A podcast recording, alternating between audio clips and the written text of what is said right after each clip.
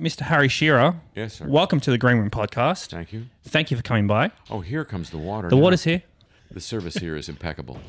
The whole intro's ruined now. Yeah. Uh, Harry, yeah, welcome, welcome to Australia again. you. Uh, thank you for coming on the podcast. Really appreciate your time. Tell me, last weekend you did the Port Fairy Folk Festival in Victoria. I was the bass player for my wife, who was Mm-hmm. the artist there. Yes, Yeah, how, how was uh, how was that experience? that was fantastic. You know, I I have to say, we're sitting up in uh, L.A. or New Orleans when we first heard about it, and I thought, sounds a bit twee.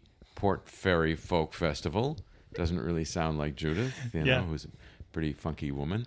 Um, but it turned out to be great. I mean, it, it turns out to be a really uh, wonderful festival. A lot of musical variety, uh, big stages. You know, crowds were great. Uh, so it, was, it couldn't have been better. Do you get a lot of you time when you're there, or is it very much YouTube business time? You time, Harry Shearer time. Harry, it's Harry Shearer time. Well, uh, by necessity, I had to co- sort of complete my radio show, so I was holed up in the uh, in our in our rooms, uh, you know, lovely little uh, B and B, not an Airbnb, a real B and B, uh, for some time. Uh, but yeah, we got the chance to wander around, have some really good food. Uh, one of the things I, I've, from the very first time I came here, which is quite a while now, uh, I've been impressed with is the food in Australia. You know, it's like Specifically, what? well, the fact that it's people take it seriously. There's some really good cooking here. Uh, the influence of, first of all, the Italians and the Greeks, and then the Asians that came in, and you know the the melange that's resulted. Uh, in London, you know, they were late to discover that food was supposed to be enjoyed, and uh, a lot of the chefs in London that have uh, not been the celebrity chefs, but the real ones, have been Aussies that have gone up there Any particular dishes? just the the treatment of seafood. I hadn't had uh, Moreton Bay bugs until I came to, come down here the first time. Uh, I'm a true. I fell in love with Tassie salmon um, when we were Chris Guest and I were down here. I think this was the first time I came down here. We were uh, presenters at the Arias as Nigel and uh, Derek, Yeah, yeah, yeah. Okay. and we what year was that?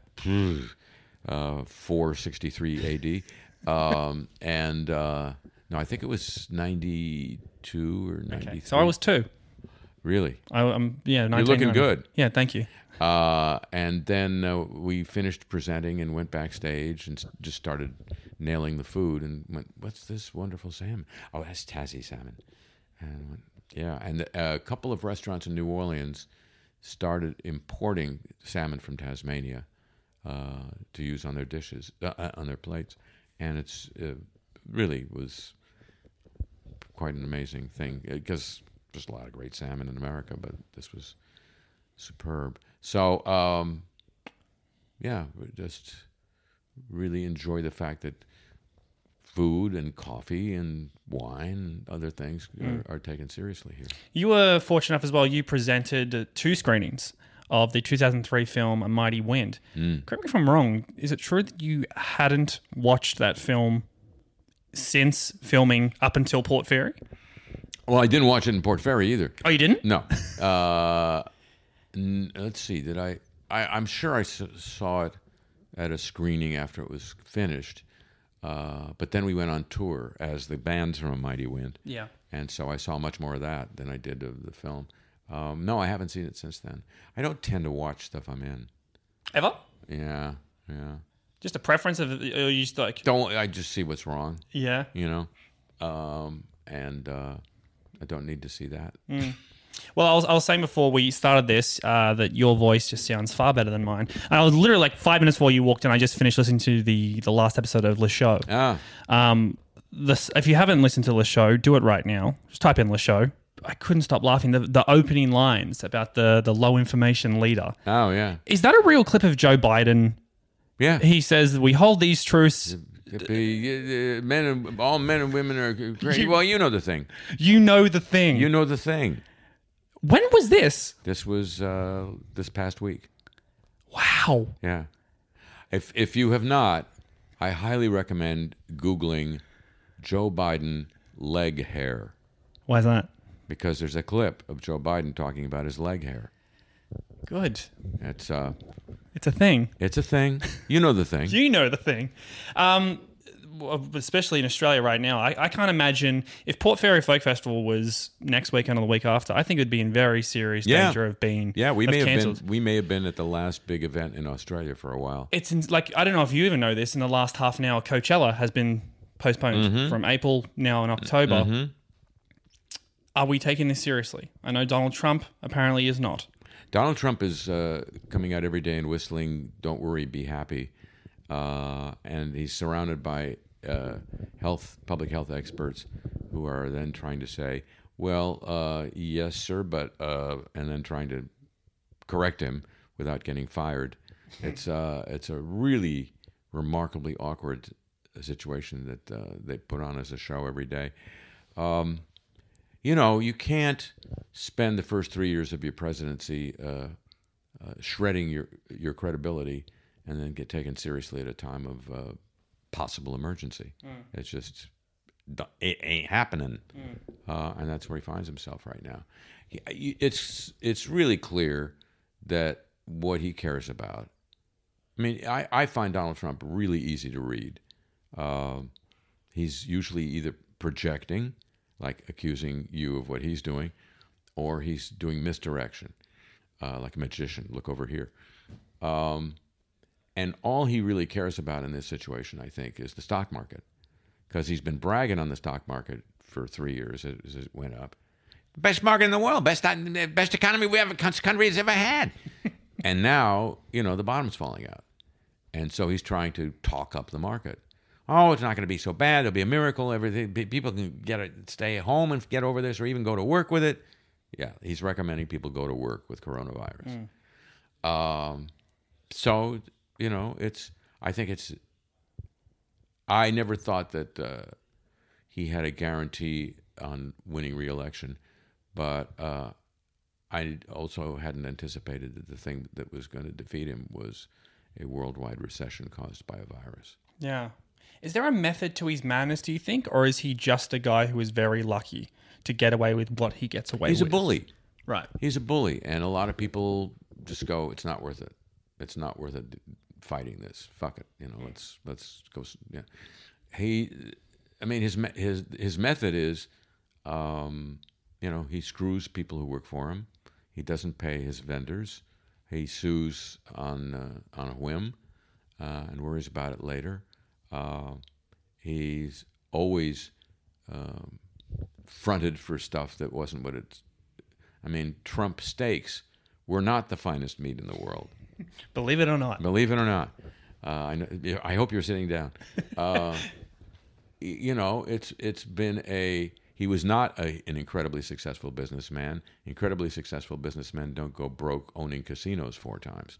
Um, he he's used tax breaks. He got he used mob connections to get into the New York construction world, real estate world. Um, it's it's a it's a bright and shining record. And truthfully, the only reason he's president of the United States is because a guy named Mark Burnett came along and created a character for him on The Apprentice. A character who was a successful businessman, who wasn't mobbed up, who was thoughtful and judicious, and uh, made decisions with information, but yet quickly. Uh, and that was the character he played for 10 years on American TV.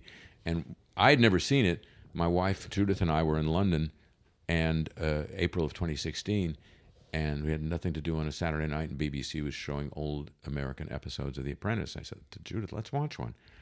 And I saw this character that Mark Burnett had created for him, that he was playing, that he was in the heads of Americans for the past 10 years. And I, I realized you can't fact check this.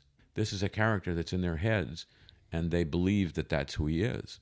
And that's when I started to think he might win this thing. So has he just carried that character over, you think, from The Apprentice? I don't think he works at it. No, I think that it's in people's heads, and they read him through the filter of that. Yeah. Uh, no, I don't think he has the discipline to do that.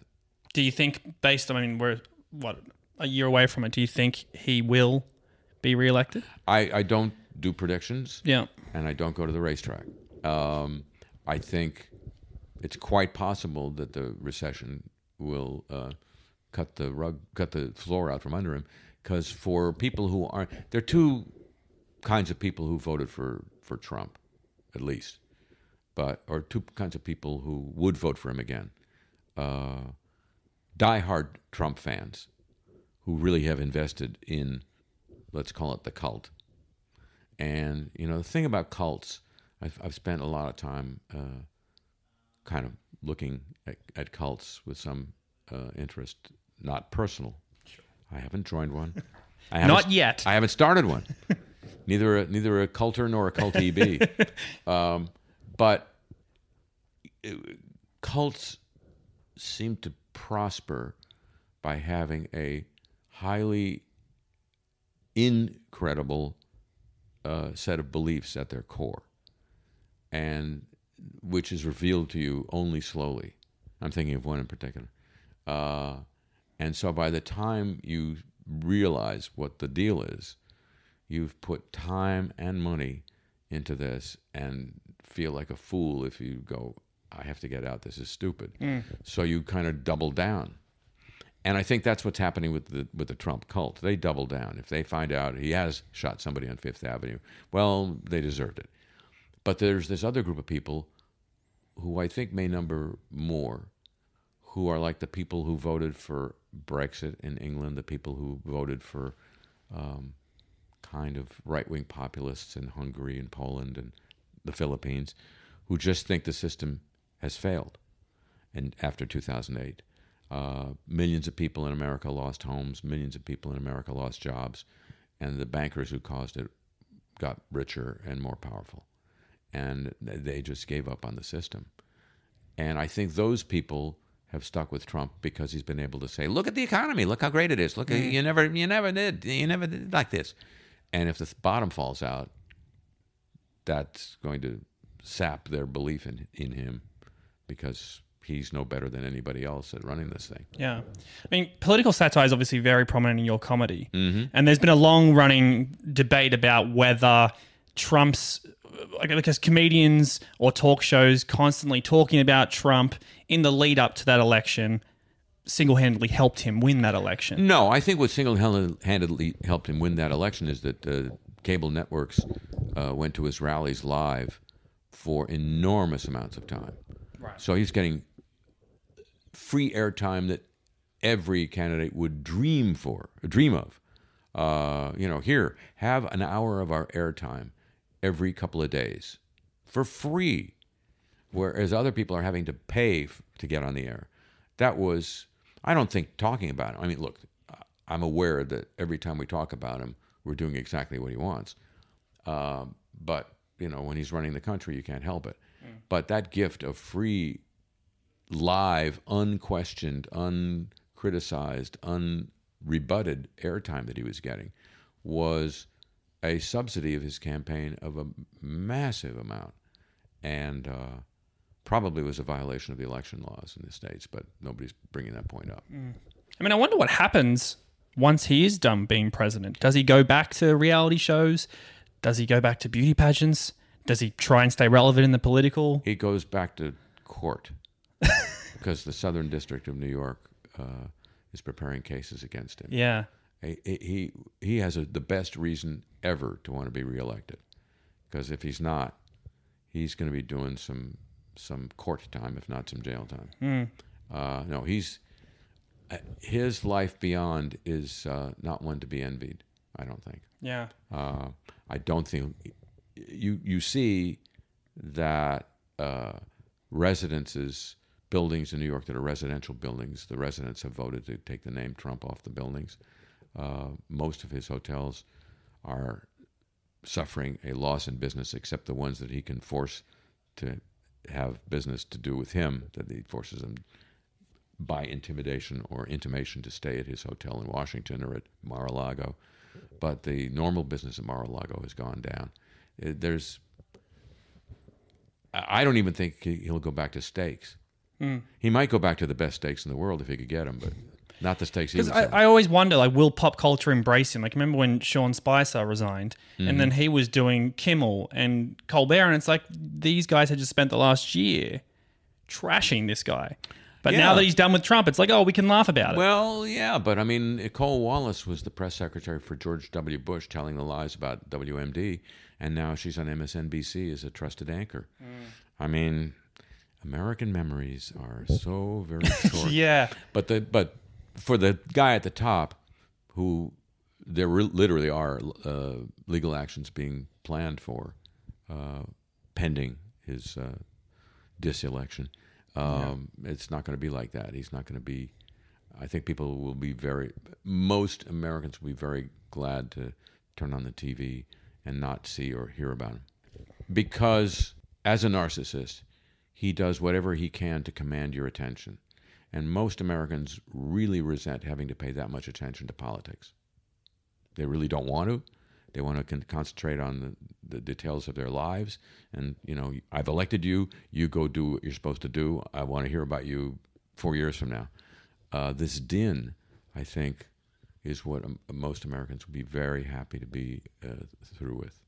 And, and maybe a, a hidden factor in how they cast their vote. It's just, shut up already. Enough. yeah. I was watching this YouTube video of you. I think you were doing a, a in conversation at Oxford Union, Yes. and you um, discussed your distaste for politicians coming into comedy Yeah. or comedians having to embrace politics Yeah. and i think more specifically it was about your time on snl Yeah. and having to to write comedy for these people and they just don't work Well, a I I think people who don't have comedy talent should not be on to- comedy shows. That's a that, I know pretty that. standard But worse yet, uh, I think a satire show, which is then bending over to serve a politician's desire to humanize his image, is is uh, irretrievably corrupt. And we actually, when I was at SNL the second time, we uh, actually convinced the producer to stop. We said, This show gets ratings no matter what. You don't need guest hosts. Just let us do the show. And so the first episode of the year, uh, we were hostless.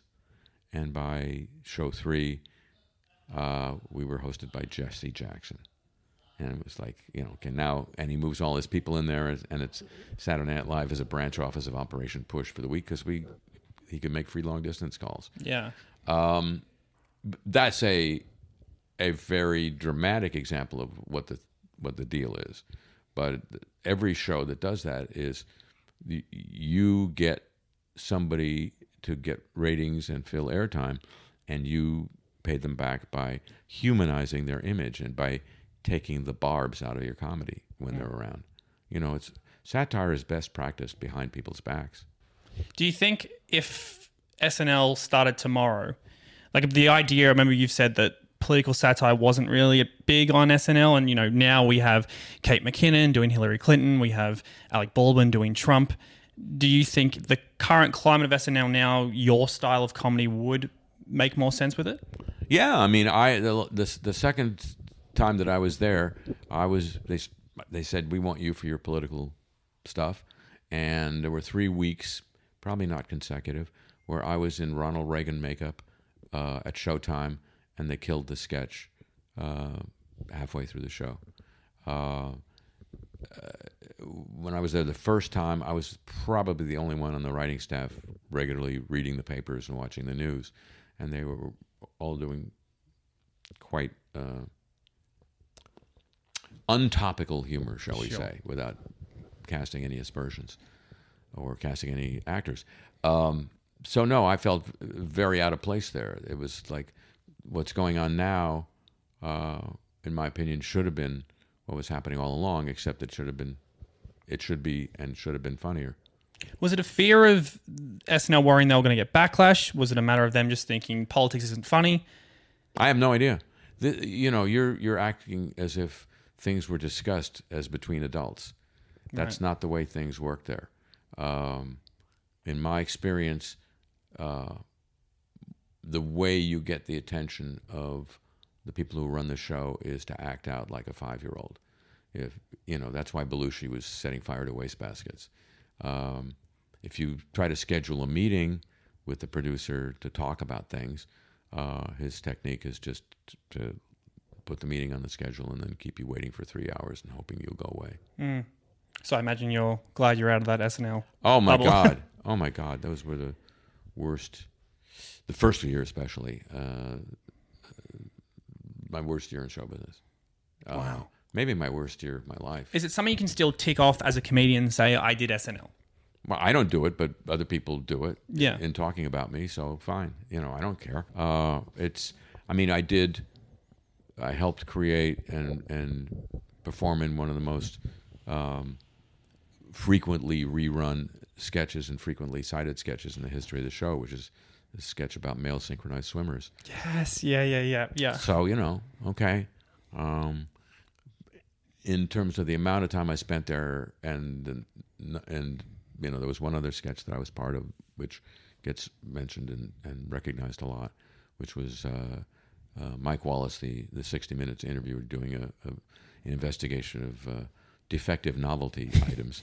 Um, you know, for the amount of time I spent there, two two sketches that kind of linger or get re- rerun a lot is a pretty good percentage. You know, um, there are people who've been there for eight or nine years and haven't had that. So I'm okay with it, but I just uh, I'll re-experience it when I'm writing about it in my memoir. Uh, and uh, aside from that, you know, I I don't think about it unless I'm asked. Yeah. Um, it does it does strike me peculiar that these days the New York Times sees fit to do a uh, a, uh kind of a précis of what happened on Saturday night last night in the Sunday paper when you know when I was there they couldn't have cared less. Yeah. Um, so it's gotten it's gotten a kind of cachet that it didn't have back then. That back then it it's it's establishment now. It's part of the thing. Uh, back then it was still kind of a uh, it fancied itself as uh, more a part of the counterculture than the culture. But uh, and I'll, I'll hopefully end on on that subject just by pointing out there's a reason that it's stuck around so long. There's a reason that it existed in the first place. Uh, movie companies and beer companies really had no national place to advertise to their target audience on uh, on Saturdays.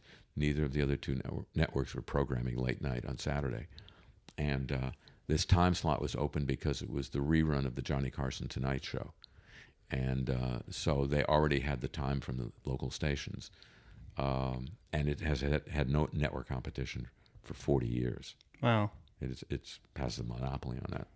Another thing you mentioned in that Oxford talk is you take the characters in your comedy very seriously. I mean, I don't know if you've realized in this room alone, there are some dolls of the Spinal Tap. There's a Excuse a, me, they're action figures. Action figure, sorry, correct. There's a, I think, is that signed as well behind you? The '93 American Spinal Tap tour.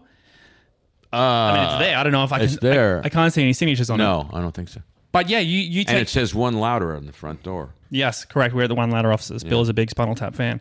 Uh, politics and in your Simpsons characters as well. I mean, obviously, there's been a, controversy with the character of Apu in the last 12 months. Do you guys, as, as the Simpsons team, especially what, 30, I think the 31st season is about three episodes left. Uh, how has that conversation changed? I mean, you know, the very famous episode with Principal Skinner um, and Armin Tamzarian. I know that you felt very strongly about that and you kind of put it out there. Yeah. No, I just said the audience has invested 12 years in this character, and it's it's saying a big fu to the audience to say, "Oh, that's not who he is." Um, that that violates, in my mind, the way I look at things, it violates the deal with the audience for no good reason. I mean, if there's this fabulous surprise and an incredibly funny thing, okay, is an argument, but just to do it for the sake of, guess what? It's not Yeah. him. It's Yeah. not him. We fooled you. And then, of course, the kind of mortifying walk back. Oh, that didn't happen. I hear Matt as well says that's now one of his least favorite episodes. I wonder, is that because you were in his ear so much about it, or at the time was he also? Matt doesn't have much decision making power of the show. He never did. Uh, so I wasn't in his ear about it. No. Do you remember your initial reaction when you first read that script? Yeah, I said exactly what I just said to you. The audience has invested 12 years in this character. They think they know him. This violates that deal. Uh, the reason we stick around is because they know the characters and feel they know the characters. And uh, when you just say, "No, you don't. You don't know this character at all," uh, it's it's sort of jejune. I mean, that's one of the things I think you were asked about why The Simpsons has lasted so long and still remain relevant. I think that is because you stay true to the characters from Yeah. episode one to now. Well, you know, the actors in the show really feel protective of the characters. Uh, writers come and go. Uh, they come across the Mexican border in trucks now. um, but uh, but writers will come in and having grown up with these characters, think that they're sometimes playthings. And as actors, we tend to think of them as characters with lives and you know emotions and stuff, and you have to to, to act them. Uh, you know, we we I think pretty universally regard ourselves as voice actors, not just voice talent. You know, doing a funny, making a noise, making funny noise. We're not doing that. We're we're trying to. You know, when I uh, the- the other time that I would pipe up is uh, a couple of writers would come in and, and have Flanders thought it was funny to have Flanders make jokes where he takes the name of God or Jesus in vain. And But that's not Ned. that's not Ned. And I'd say, look, I don't give a fuck. But Ned wouldn't do that. Uh, and it violates everything we know about Ned for the sake of a kind of a halfway joke. Uh, it wasn't even for gold, you know? So. Was the conversation about Apu a whole different thing, or was that Yeah, I mean, I, I, I have a really simple thing to say about that. Nobody asked me. I wasn't involved in it, uh, uh, so that's fine. But when people do ask me in the in the aftermath, um, all I can say is, an actor's job is to play somebody they're not. Uh, and there's a big difference between representation, which means having people uh, from every group hired as part of a show or a, prod- a production to give the kind of input that would reflect a diversity of audience. That's representation. That seems important and legitimate. And depiction or uh, performance, which is the actor's job to play somebody he's not. You know, everybody who's played King Lear has not been a medieval king. sure? You know, to be, make a, a, a ludicrous comparison, but t- bulletin to audience, Tom Cruise is not a fighter pilot. Uh, what? yeah, um, you know, so uh, I, to me, that's it's as simple as that. I mean, you're protective of the characters. How protective is that that core cast? You know, yourself, Hank, Yeardley, Dan, Julie, of the show itself. Like when these writers come, like you know, obviously early days, like a Conan O'Brien comes in. To I imagine now you're having young writers now. Are there times where you'll maybe see something that Homer is doing? And you're like, hang on, no, that is stupid. No, Homer's not my business. Right.